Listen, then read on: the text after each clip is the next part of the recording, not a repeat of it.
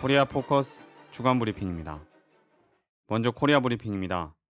30일 조선중앙통신은 북 김정은 제1비서가 제4차 중대장 중대정치 지도원 대회 참가자들과 함께 조선인민군 화력 타격 훈련을 보셨다고 보도했습니다. 통신은 김정은 동지께서 조선인민군 총참모장으로부터 영접 보고를 받으신 다음 감시소에서 훈련 진행 계획과 타격 부대들의 배치 상태에 대해 청취하셨다고 밝히고 최고사령관 동지께서 훈련을 시작할 때 대한 명령을 주셨다고 전했습니다. 이어 훈련은 무비의 담력과 강철의 의지, 탁월한 지략으로 제국주의자들과 반동들의 온갖 책동을 단호히 짚으시며 나라의 존엄과 민족의 자주권을 견결히 수호해 가시는 경애하는 최고사령관 동지의 손길 아래 천하무적의 강군으로 자라난 영웅적 조선인민군의 위력을 힘있게 과시하였다고 강조했습니다.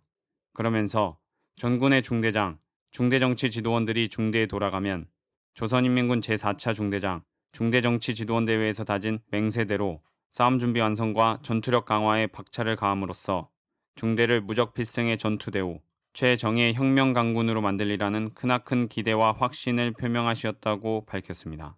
29일 조선중앙통신에 따르면 조국 전선 중앙위원회는 남조선의 또다시 파쇼 암흑 시대를 불러오는 유신 독재 부활의 심각성과 위험성을 알리기 위해 고발장을 발표한다고 밝혔습니다. 고발장에는 현 집권자 역시 권력을 차지한 후 유신 독재 체제를 그대로 답습한 1인 통치 체제를 수립하였다고 지적하고 괴뢰 정부의 각 부처들과 지방자치단체들이 유신 독재자 박정희를 재평가하거나 기념하는 노름에 매달리고 있다고 밝혔습니다. 계속해서 정보 정치, 포갑 정치가 판을 치는 속에서 정당 단체 활동이 가혹하게 탄압당하고 있으며 인민들의 초보적인 정치적 자유와 민주주의적 권리, 인권마저 깡그리 박탈당하고 있다고 지적했습니다.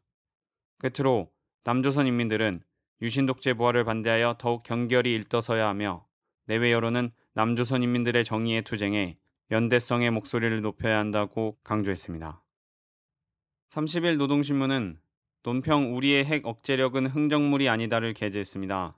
논평은 최근 윤병세 외교부 장관이 유엔의 날을 맞아 북이 핵 보유국을 주장하는 것은 유엔에 대한 도전, 북핵 폐기가 유엔의 당면 과제라고 말한 것과 6일째 통일부 장관이 개성공업지구가 굉장히 성숙한 공단으로 되자면 북핵 문제가 해결되어야 한다고 말한 것을 강하게 비난했습니다. 그러면서 우리가 보유한 핵 억제력은 나라와 민족의 존엄과 자주권을 수호하고 인민의 행복과 통일 조국의 부강 번영을 담보하는 위력한 보검이라고 강조했습니다. 계속해서 조선반도의 핵 문제를 산생시킨 외세에게는 항변 한마디 못하고 오히려 외세의 핵으로 동족을 해치려고 발광하는 자들이 조국과 민족을 위한 우리의 정당한 정책 노선과 자위적 핵 억제력에 대하여 이러쿵 저러쿵 시비하며 걸고 드는 것은 가증스럽기 그지없다고 지적했습니다. 북 외무성 대변인은 31일 조선중앙통신사 기자와의 문답에서 미국이 적대 정책을 철회하지 않는 한 육자 회담 재개를 위해 일방적으로 먼저 움직일 일은 없을 것이라고 밝혔습니다. 외무성 대변인은 최근 존 케리 미 국무장관이 북을 불량배 국가라고 발언한 것에 대해 엄중한 정치적 도발이라며 자주 독립 국가인 공화국을 불량 국가라고 모독한 것은 미국의 적대감을 다시 한번 드러낸 것이라고 지적했습니다. 이어 미국이 우리가 절대로 받아들이지 않을 것이 뻔한 요구를 육자회담 재개 전제 조건으로 고집하는 자체가 회담 재개를 가로막으면서도 그 책임을 회피하려는 술책이라고 비난했습니다. 그러면서 미국이 대조선 적대시 정책을 철회할 용의를 행동으로 실증해 보이지 않는 한 우리가 회담 재개를 위해 일방적으로 한 발자국도 먼저 움직이는 일은 꿈에도 있을 수 없다고 말했습니다. 이어서 남코리아 브리핑입니다. 31일 박근혜 대통령이 국가기관의 대선 개입 사건에 대해 입장을 발표했습니다.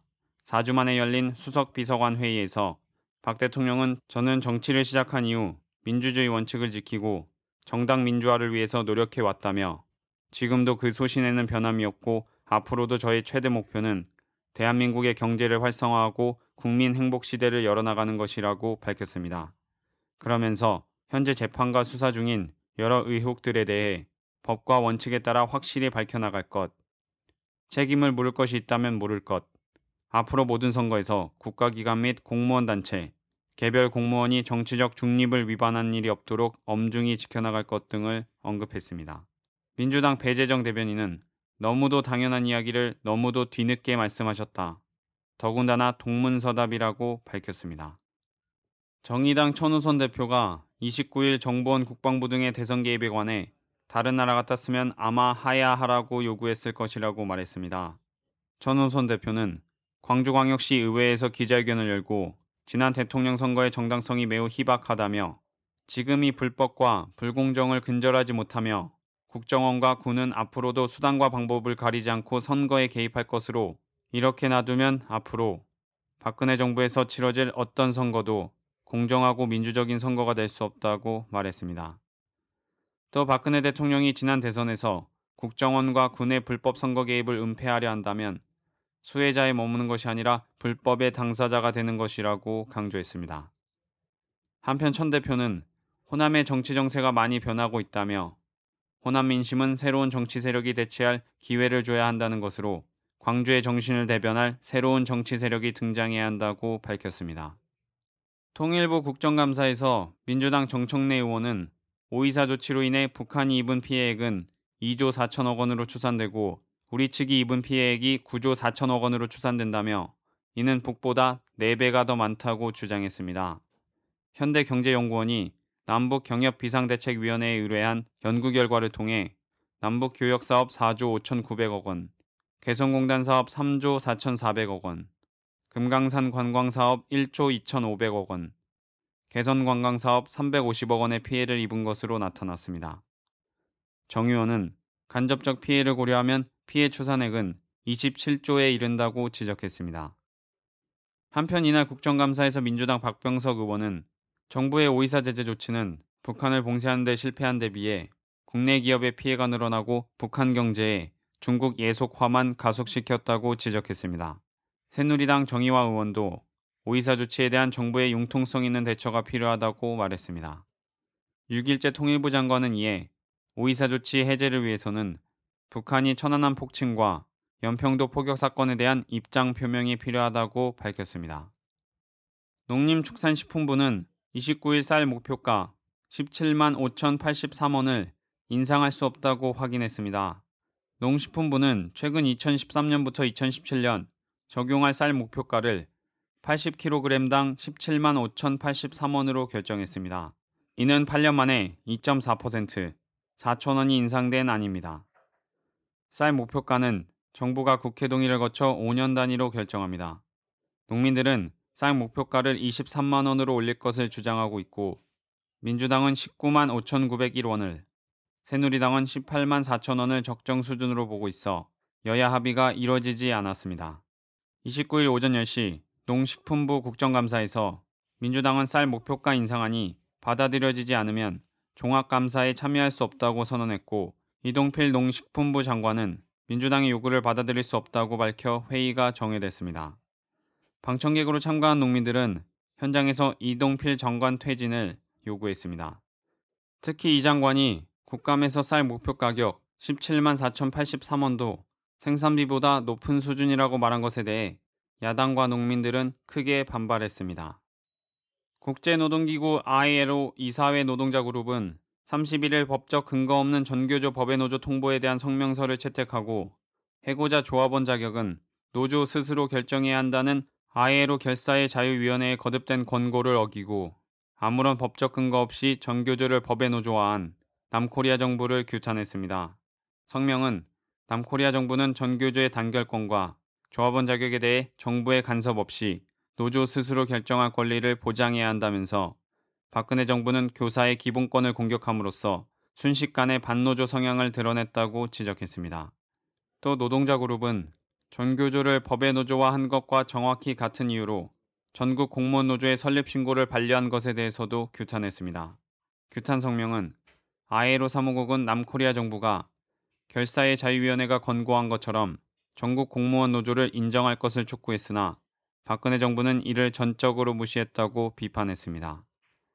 계속해서 남코리아 정부가 국제 기준에 맞도록 노동법을 개정하지 않는 상황에서 OECD가 남코리아의 노동 기본권 상황에 대한 감시를 즉각 재개할 것을 촉구했습니다.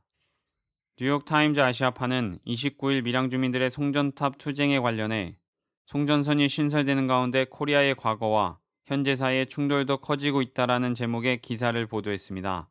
신문은 밀양 마을의 평화로웠던 모습, 송전탑 건설의 배경, 이치우 씨의 분신 자살, 주민들의 투쟁, 주민들의 주장, 정부와 주민들의 충돌 배경 등을 전했습니다. 특히 지난 2년간 마을 주민들은 분신 자살, 서울에서의 시위, 심지어 마을 할머니들이 산 정상의 송전탑 건설 현장에서 2년간 계속한 밤샘 시위 등을 상세히 전하며 나는 저런 쇳덩어리 괴물이 여기를 지나가게 할 수 없다. 나를 죽이고 가야 할 것이다라는 마을 주민 손희경 씨의 발언을 보도했습니다. 이어 2011년 일본의 후쿠시마 재앙 이후 그리고 남코리아에서 연속된 스캔들로 전국의 원자력 발전소에서 안전검사 결과가 조작된 많은 부품들이 사용한 것이 밝혀진 이후로 핵발전에 대한 지지는 줄어들어 왔다고 밝혔습니다. 그러면서 정부가 물러설 수 없는 이유는 송전탑을 송전하는 전력을 생산하는 고리 원전이 남코리아 정부가 해외에 수출하려는 원전의 모델이기 때문이라고 지적했습니다. 끝으로 국제브리핑입니다. 2일 박근혜 대통령의 사임을 촉구하는 집회가 프랑스 파리 트로카데오 광장에서 열렸습니다. 박근혜 대통령의 파리 방문을 계기로 개최된 이번 집회에서는 100여 명의 재불교민 및 유학생, 관광객, 프랑스인들이 모여 박근혜는 한국의 합법적인 대통령이 아니다 라고 외쳤습니다. 행사를 주최한 민주주의 파괴를 규탄하는 재불 한인 측은 우리는 집권 여당인 새누리당, 국가정보원, 국방부와 경찰이 조직적으로 대통령 선거에 개입한 사실이 드러난 이상 헌법에 따라 2012년 대통령 선거에 무효를 주장한다고 밝히고 이 사건의 수사 주체의 의혹 대상인 집권 여당과 청와대가 전면적으로 배제될 것, 박근혜는 이 모든 사실에 대한 책임을 지고 대통령직을 사임할 것을 요구한다고 밝혔습니다.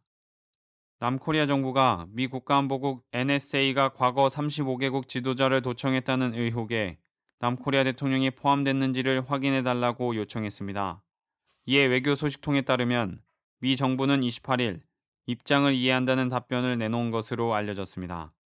외교부 조태영 대변인은 이는 최종 답변이 아닌 것으로 안다. 최종 답변을 기다리고 있다고 말했습니다. 지난 7월 주미 남코리아 대사관 도청 의혹 사건에도 미국 측은 동맹국들의 우려, 문제 제기와 관련한 동맹국들의 우려를 이해하고 미국 정부의 정부 활동에 대한 재검토가 있을 것이란 답변만 내놓았습니다. 한편 백악관 국가안보회의 케이틀린 헤이든 대변인은 이날 성명을 통해 버락 오바마 대통령은 우방과 동맹을 포함해 우리의 감시 능력에 대한 검토를 지시했다고 밝혔습니다. 미국, 남코리아, 일본 육자회담 수석 대표들이 현지 시간 6일 미 워싱턴 DC에서 회담을 개최합니다. 미 국무부는 대변인 성명을 통해 글린 데이비스 국무부 대북정책 특별대표와 조태영 외교부 한반도 평화교섭 본부장, 이하라 주니치 일본 외무성 아시아 대양주 국장이 이번 회담에서 북코리아와 관련한 광범위한 사안에 대해 의견을 교환할 것이라고 밝혔습니다. 이어 이번 회담은 3국 간 긴밀한 협력을 확인하고 평화적 방식으로 코리아 반도에 검증 가능한 비핵화를 추구하기 위한 노력의 일환이라고 전했습니다. 한편 중국 우다웨이 육자회담 수석 대표가 지난달 말 워싱턴 DC를 방문해 글린 데이비스 대표를 만난 바 있습니다.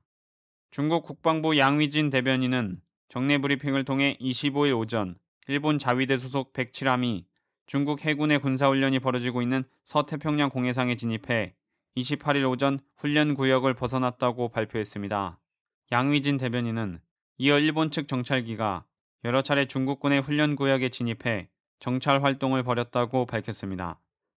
그러면서 일본의 이런 행위는 중국의 정상적인 훈련을 방해하고 함선과 항공기의 안전에 대해 위험을 초래한 극히 위험한 도발 행위라고 지적했습니다. 특히 중국이 훈련 과정에서 일본 측 요청을 받아들여 위험에 처한 일본 어선을 돕기도 했는데 일본은 훈련 구역 진입을 강행했다고 비난했습니다. 10월 30일 이스라엘 전폭기가 시리아 북부 라타키아 공군기지를 공습했습니다. 현재 언론들은 공격 목적은 이 기지에 있는 러시아제 지대지 미사일을 파괴하기 위함이고 이 미사일은 이스라엘의 적대적인 레바논 무장정파 헤즈볼라로 운반될 예정이었다고 전했습니다. CNN은 이번 공격의 표적이 시리아 정부가 헤즈볼라에 이양하려 한 미사일과 관련 장비들이라고 보도했습니다. 이스라엘이 시리아 영토에 진입해 폭격을 가한 것은 올해로 다섯 번째입니다. 타격 대상은 대부분 러시아 또는 이란제 장거리 미사일이 보관된 곳이었습니다. 코리아 포커스 주간 브리핑이었습니다.